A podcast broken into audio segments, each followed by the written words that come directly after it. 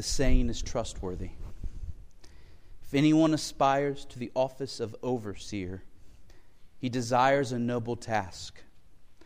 Therefore, an overseer must be above reproach, the husband of one wife, sober minded, self controlled, respectable, hospitable, able to teach, not a drunkard, not violent but gentle, not quarrelsome, not a lover of money.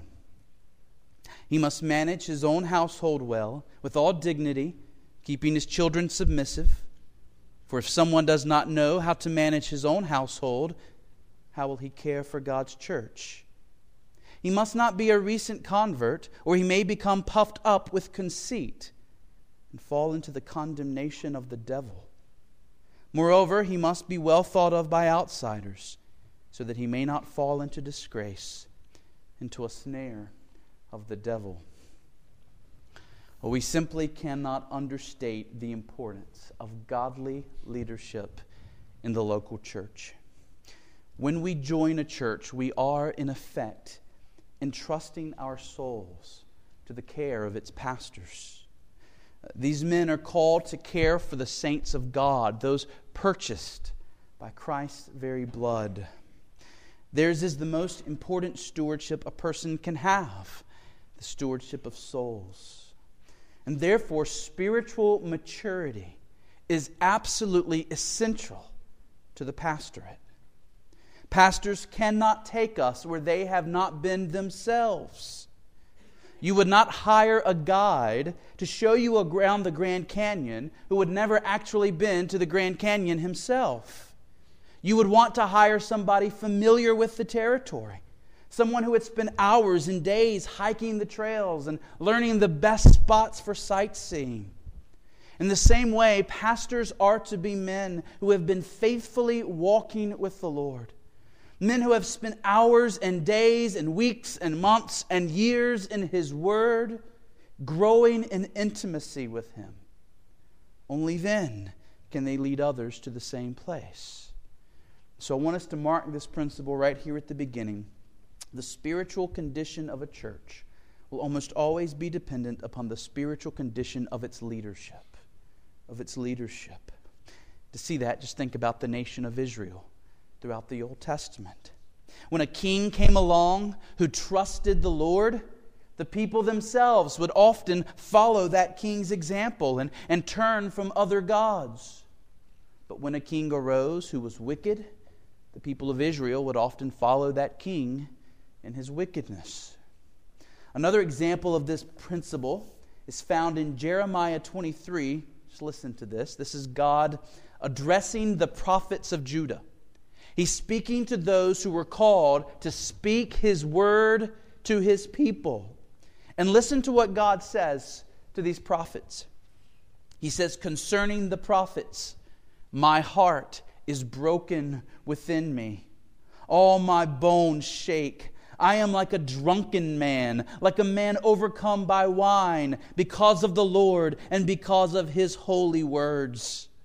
For the land is full of adulterers because of the curse, the land mourns, and the pastures of the wilderness are dried up. Their course is evil, and their might is not right. Both prophets and priests are ungodly. Even in my house I have found their evil, declares the Lord. So we have ungodly prophet, ungodly priest. What does God say? Therefore, their way shall be to them like slippery paths in the darkness, into which they shall be driven and fall. For I will bring disaster upon them in the year of their punishment, declares the Lord. In the prophets of Samaria, I saw an unsavory thing. They prophesied by Baal and led my people Israel astray. But in the prophets of Jerusalem, I have seen a horrible thing. They commit adultery and walk in lies. They strengthen the hands of the evildoers so that no one turns from his evil. All of them have become like Sodom to me, its inhabitants like Gomorrah. Notice that the wickedness of the prophets is said to strengthen the hands of the evildoers so that no one turns from evil. The very thing that God's prophets were meant to do, to call his people to righteousness, is not what they were doing. They were doing the opposite. They were giving license to evil. Therefore, thus says the Lord of hosts concerning the prophets Behold, I will feed them with bitter food I will give them poisoned water to drink. For from the prophets of Jerusalem, ungodliness has gone out into all the land. The leaders, the influence of Israel's leaders was very clear. For from the prophets of Jerusalem, ungodliness has gone out into all the land. And because these prophets abused their authority and abused the calling God had given to them, God says that they will be judged. Now, what if things had been different? What if the prophets and the priests had done what is right? Would it have made a difference? God says yes. Jeremiah 23, 21 through 22. I did not send the prophets, yet they ran. I did not speak to them, yet they prophesied. But if they had stayed in my counsel, then they would have proclaimed my words to my people, and they would have turned from their evil ways and from the evil of their deeds. God says, if my prophets had been faithful to do what I called them to do, the people of Israel would have repented, and the punishment that was coming upon them would have been avoided. Here is the utter importance of godly leadership. John MacArthur says, Whatever the leaders are, the people become. Hosea says it this way like people, like priest, which seems the other way, but his point is, as the priests are, so the people will become. Jesus said, Everyone, after he has been fully trained, will be like his teacher. Luke 6 40. And biblical history demonstrates that people seldom rise above the spiritual leadership, the spiritual level of their leadership. And so we need to have that principle in mind that it is utterly important that we have godly pastors. Now, with that in mind, I want us to consider the qualifications given in 1 Timothy 3. And before we look at the specifics, let me make three just general observations about these verses. Um, number one, notice that they are mainly character qualifications. They are mainly character qualifications. They, they do not say your pastor must have gone to this school or have this degree or had this kind of upbringing. No, no, no. They are character qualifications. And when we look at a candidate for pastor, we ought always to look primarily and mainly at that man's character. We are not to, to require that that candidate have achieved a certain level of social status or a certain level of popularity. We should not require that candidate to have certain degrees. Particularly shameful were those days, like before the Reformation or in the Roman Catholic Church in those days, where pastoral positions were given to the highest bidder. Whoever could pay the most for the job had the job. No, when looking for a pastor, character is the main issue. Number two, all but one of these qualifications apply to every Christian. All but one of these qualifications apply to every Christian, except for the requirement that pastors are to be able to teach. Every other qualification listed here for pastors is commanded elsewhere of all believers in general. All Christians are to be above reproach. All Christians are to be faithful in their marriages. All Christians are to be sober minded, self controlled, respectable, hospitable. And it only takes a moment to see that this makes perfect sense. Pastors are to set the example for God's people of what they are all to be. Just as Jesus' disciples were called to imitate him, and just as Paul called his readers to imitate him, pastors ought to be able to say to their congregations, Imitate me as I imitate Christ. Now, pastors will never be perfect, of course, but they ought to live in such a way that Christians can look to them as examples of godliness and Christ likeness. And therefore, what God desires for his people to become, he requires his pastors to be. Allow me to say it one more time. What God desires for his people to become, he requires his pastors to be. And then, number three, notice that these qualifications assume male leadership. Male leadership. In, in verse 1, we read that if anyone aspires to the office of overseer, he desires a noble task. Verse 2 says that a pastor is to be the husband of one wife, not the wife of one husband. Verse 4 says he must manage his own household well. Verses 5, 6, and 7 all echo that masculine pronoun he, he, he. Unless we have any doubts about this, and in our culture today, there are lots of questions about this, all we have to do is look back to the chapter before it, the passage that comes right before this passage. Look at 1 Timothy 2, beginning in verse 9. 1 Timothy 2, beginning in verse 9. Likewise, also, that women should adorn themselves in respectable apparel, with modesty and self control, not with braided hair and gold and pearls or costly attire but with what is proper for women who profess godliness, with good works. Let a woman learn quietly with all submissiveness.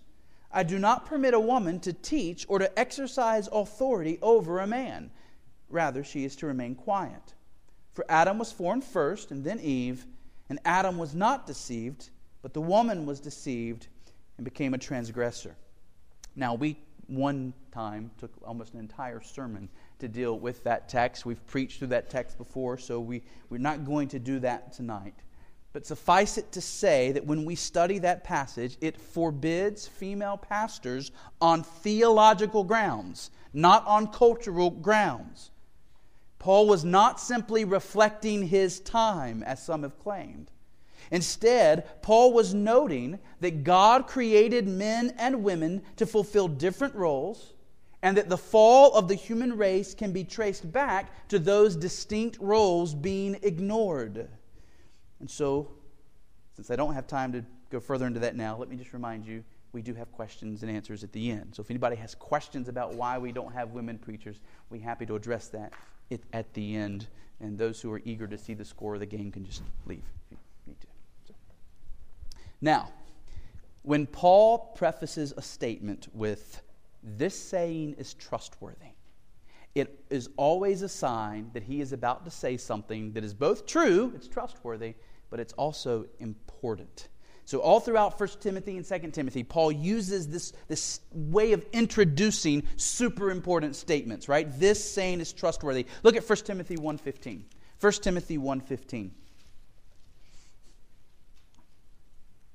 The saying is trustworthy and deserving of full acceptance that Christ Jesus came into the world to save sinners.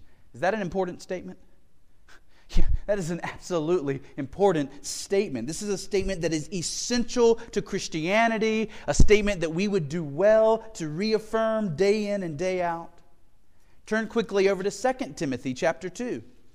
2 Timothy chapter 2. Look at verse 11. 2 Timothy 2, verse 11. The saying is trustworthy. For if we have died with him, we will also live with him. If we endure, we will also reign with him. If we deny him, he will also deny us. If we are faithless, he remains faithful, for he cannot deny himself. And so here again, Paul uses that formula. This saying is trustworthy to demark something very important he's about to say. It's very similar to what Jesus does in the Gospels when Jesus says, Truly, truly, I say to you, right? Or King James, Verily, verily, I say to you. Literally, it's the word Amen, Amen, right? The word Amen means it is true. And so, Amen, Amen, I say to you, Jesus would say. That's how he introduced a super important statement. That's what Paul does in 1 Timothy 3, verse 1. That's how he begins this section. The saying is trustworthy. If anyone aspires to the office of overseer, he desires a noble task. Now, Paul is directing our attention to the nobility of the pastoral office, how it ought to be esteemed by those aspiring to it. Those who desire the office of pastor need to recognize that the work of a pastor is kalos in the Greek. It means noble, honorable, excellent. Cotton Mather said it this way The office of the Christian ministry, rightly understood, is the most honorable and important that any man in the whole world can ever sustain. And it will be one of the wonders and employments of eternity to consider the reasons why the wisdom and goodness of God assigned this office to imperfect and guilty men.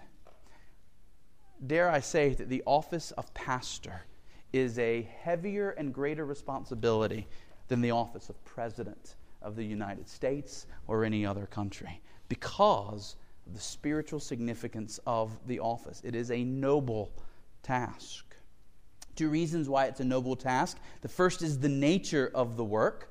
Right? Pastors are responsible as stewards to care for the souls of God's people, to feed them, to lead them, to protect them.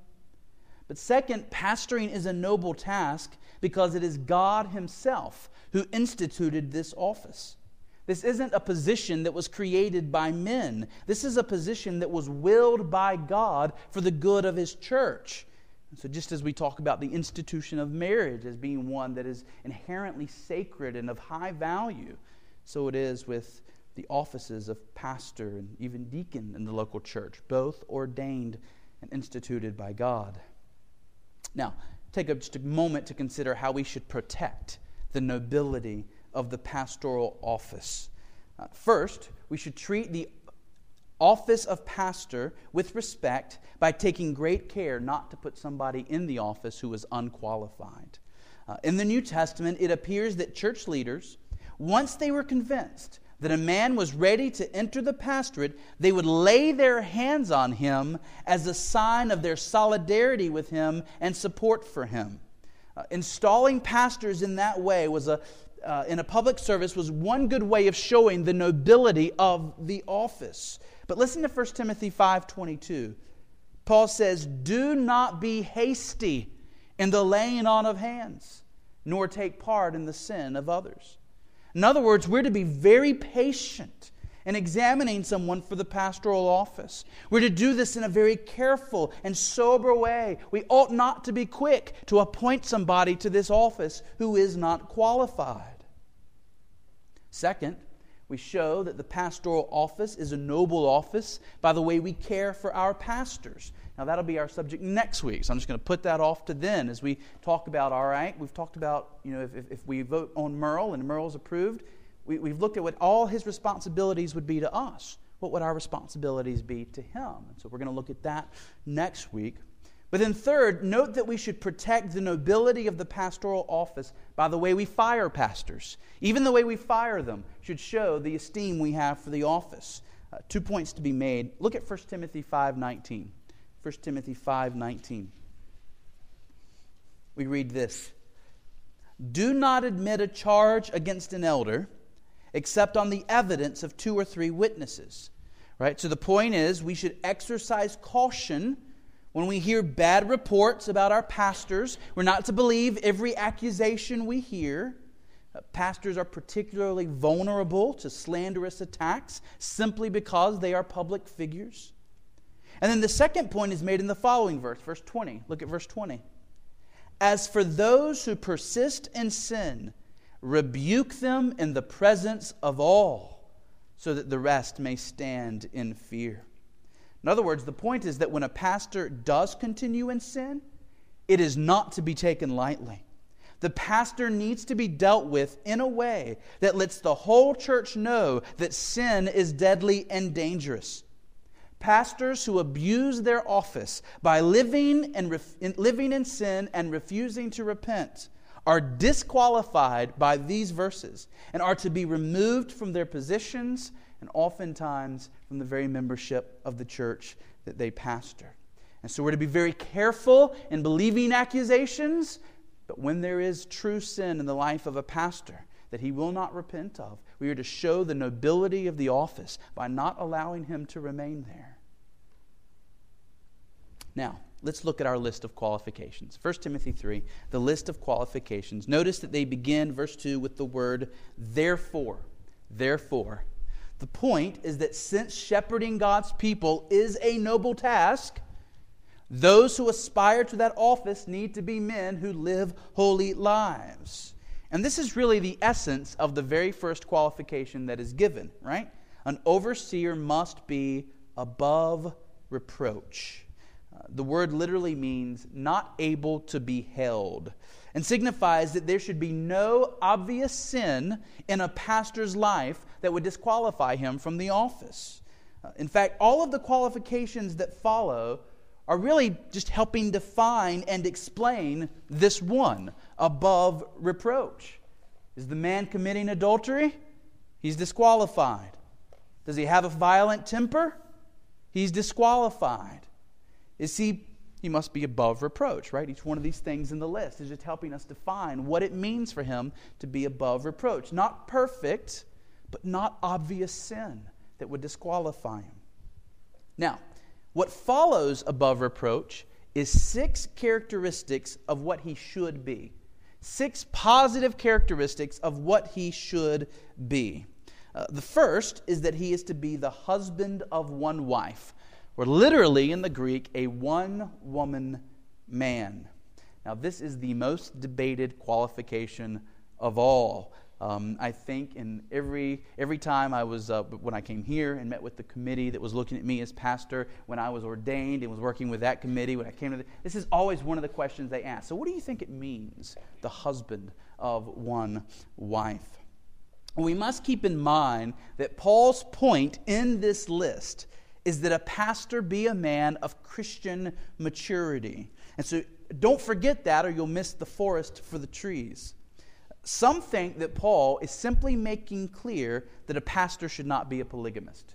Uh, that was J. Vernon McGee's view, right? That, that, he's simply saying you can't be a polygamist. You can't have two wives or three wives or four wives, just one wife. Um, that view is, is hard to sustain because in the Roman culture in which Paul was writing, polygamy was really very, very rare. Um, prostitution abounded, divorce abounded, promiscuity abounded, but polygamy was really something of a more ancient day. And so it's unlikely that that's what Paul had in mind. I think the point is simply that a pastor is to be someone who is faithful to his wife. This is what God calls us as Christians to be. He calls us to be faithful to our spouses, and, and pastors are to set the example in this. Now, I do not hold the view, as some do, that this means that all pastors have to be married men. I don't think that's what Paul's saying. But I think Paul is saying if you are a married man, you need to be one who sets the example of faithfulness to your wife. Can a man who has been divorced serve as a pastor? That is a very common question based on this verse. And I would just say that I think churches should handle that on a case by case basis. Was the man divorced before or after he became a Christian? Was it two decades ago or two days ago that he divorced? Has the man repented of his divorce if the divorce was sinful? If a man was divorced in the non recent past, but has since repented of any sin involved, has matured spiritually, has become an example of faithfulness to the church, then I would not suggest that that divorce should disqualify him. If he has, re- if he has remarried, the real question is this Is he now being a one woman man to his new wife? I think faithfulness, marital faithfulness to your wife, is really the point. Save your questions for the end. The next three qualifications are similar to one another. The next three are that an overseer must be sober minded, self controlled, and respectable. Since pastors have heavy responsibilities, it is extremely important that they know how to think seriously with a clear mind. It doesn't mean that pastors can't have a sense of humor, but it does mean that when it is time to handle serious issues, pastors know how to be serious. Furthermore, pastors need to know how to have control of themselves. They need to know how to not fly off the handle in a fit of rage or give in to sensual lusts. Proverbs 25 28 says that a man without self control is like a city broken into and left without walls. The point is that he has let down his defenses, and that man will be left vulnerable to all sorts of sins and temptations. And because people will not follow a man that they do not respect, it is important that pastors live in a respectable manner. The way they speak, as well as the way that they act, should reflect the character of Christ. Now, let's take a moment and remind ourselves that these qualifications are not just for pastors. These qualifications are also for those who follow them. These three qualities ought to characterize all who follow the Lord Jesus Christ. We are in a real battle with sin, and we have a very serious commission to spread the gospel to all peoples. And therefore, take a moment and ask yourself these questions Am I sober minded? Am I self controlled? Am I respectable? Would my children describe me this way, or my grandchildren, my spouse? my coworkers, are these words they would use to describe my life. Well, next we see that pastors are to be hospitable. Hospitable. And the point is that pastors should be the kind of men who are available for others to come to them with their questions and with their hurts. Pastors ought not to be aloof, like a man who only comes out of his office to give a sermon and then disappears right back in and, and can't be reached the rest of the week all Christians are to be hospitable to one another, eagerly seeking to encourage and bless one another and have fellowship with one another, and pastors are to lead the way. Alexander Strauch says For an elder to be inhospitable is a poor example of Christian love and care for others. The shepherd elder is to give himself lovingly and sacrificially for the care of the flock. And this cannot be done from a distance. This cannot be done with a smile and a handshake on Sunday morning or even through a superficial visit. Giving oneself to the care of God's people means sharing one's life and one's home with others. An open home is a sign of an open heart and a loving, sacrificial, serving spirit. Well, finally, we see that pastors are to be able to teach. As we noted earlier, this is the only qualification that has to do with ability or skill rather than character. But it has to be included because it is through the communication of God's word that pastors feed and sustain God's people. A pastor that cannot teach is like a truck driver that cannot drive, or surgeon that does not know how to use a knife. In his letter to Titus, the Apostle Paul says that a pastor must hold firmly to the trustworthy word as taught, so that he may be able to give instruction in sound doctrine and be able to rebuke those who contradict it. And so a pastor must be able to teach. Now, those are six things that a pastor should be. Paul then moves to four things that a pastor must not be. These are four things a pastor should not be. Number one, a pastor should not be a drunkard. Uh, we've already seen that pastors should be sober minded, self controlled, respectable. Well, drunkenness is completely contrary to that kind of life. The Bible tells us that wine is a mocker, it makes a fool out of otherwise respectable men. A man will do things when he is drunk that he would otherwise never do. And it is in God's wisdom that He commands not only all pastors, but all Christians to abstain from drunkenness. Now, next in the list is He is to be not violent, but gentle. Uh, this should characterize a pastor in all his relationships. A pastor must not be violent towards his wife, nor towards his children, nor towards his fellow church members, nor towards anyone. Gentleness is a fruit of the Spirit. Gentleness is an evidence that Christ lives within us. Pastors should seek to set the, the standard for the church of what it means to be gentle, even in the most trying and difficult of circumstances. And by the way, that's connected with being self controlled, isn't it? Learning to be gentle under pressure. That requires self control. A man who is violent is someone who has not learned to take charge over himself. But a man who is gentle shows that he has learned to control his emotions, his words, and his actions. I wonder if others would describe you as gentle. The next qualification is similar to that one. A pastor is not to be quarrelsome, not to be quarrelsome. God hates division and strife in his church. Jesus said, Blessed are the peacemakers, for they shall be called sons of God. Pastors are to share the love that the Father and the Son have for peace. Now, this does not mean that pastors should ever compromise God's truth in order for a church to maintain a false peace or a false unity. But it does mean that pastors should handle themselves and the disputes that might come their way in such a way that is gentle and calming and pursuing reconciliation. Pastors are not to be the kind of men who are looking to start a quarrel, but rather they should be the kind that are seeking to bring an end to one as quickly as possible in the best possible means. Well, then also the qualification of a pastor is that he is not to be a lover of money. Not a lover of money.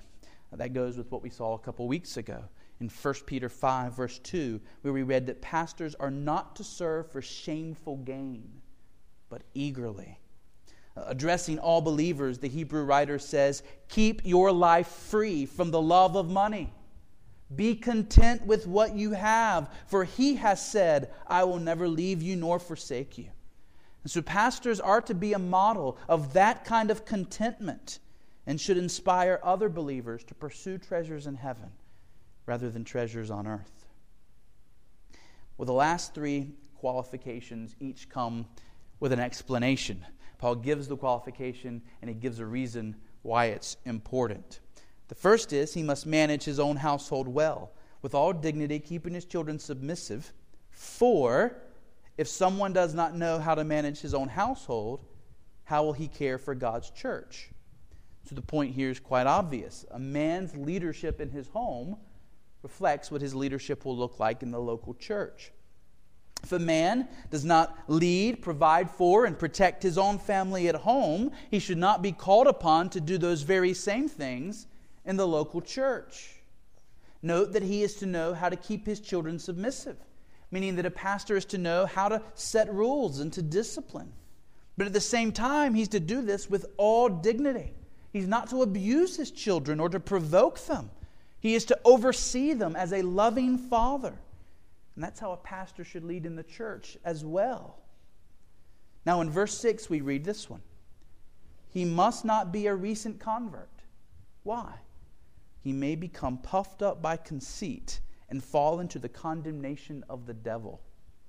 Satan himself was filled with pride and sought to take the position of God Himself, resulting in his being cast down from heaven into eternal condemnation.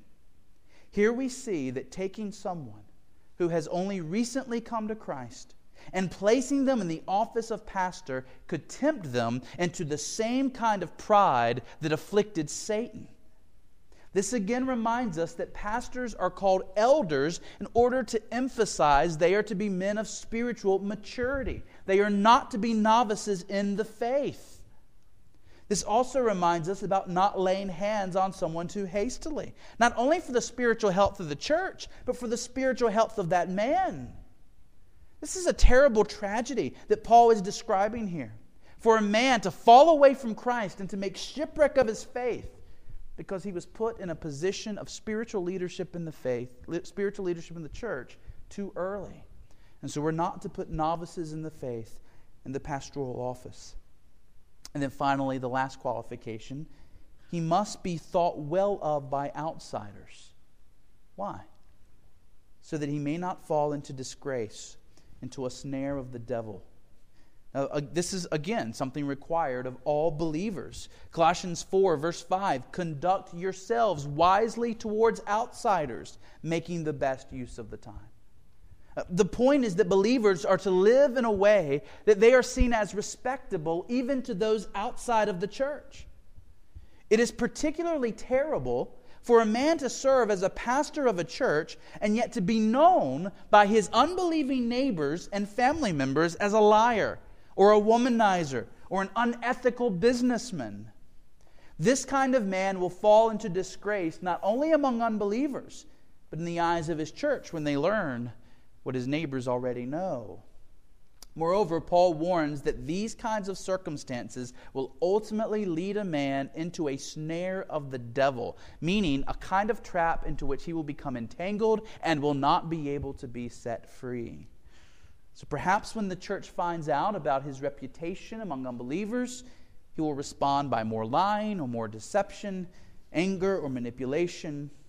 And a man in this situation is bound to have his heart hardened and his faith lost.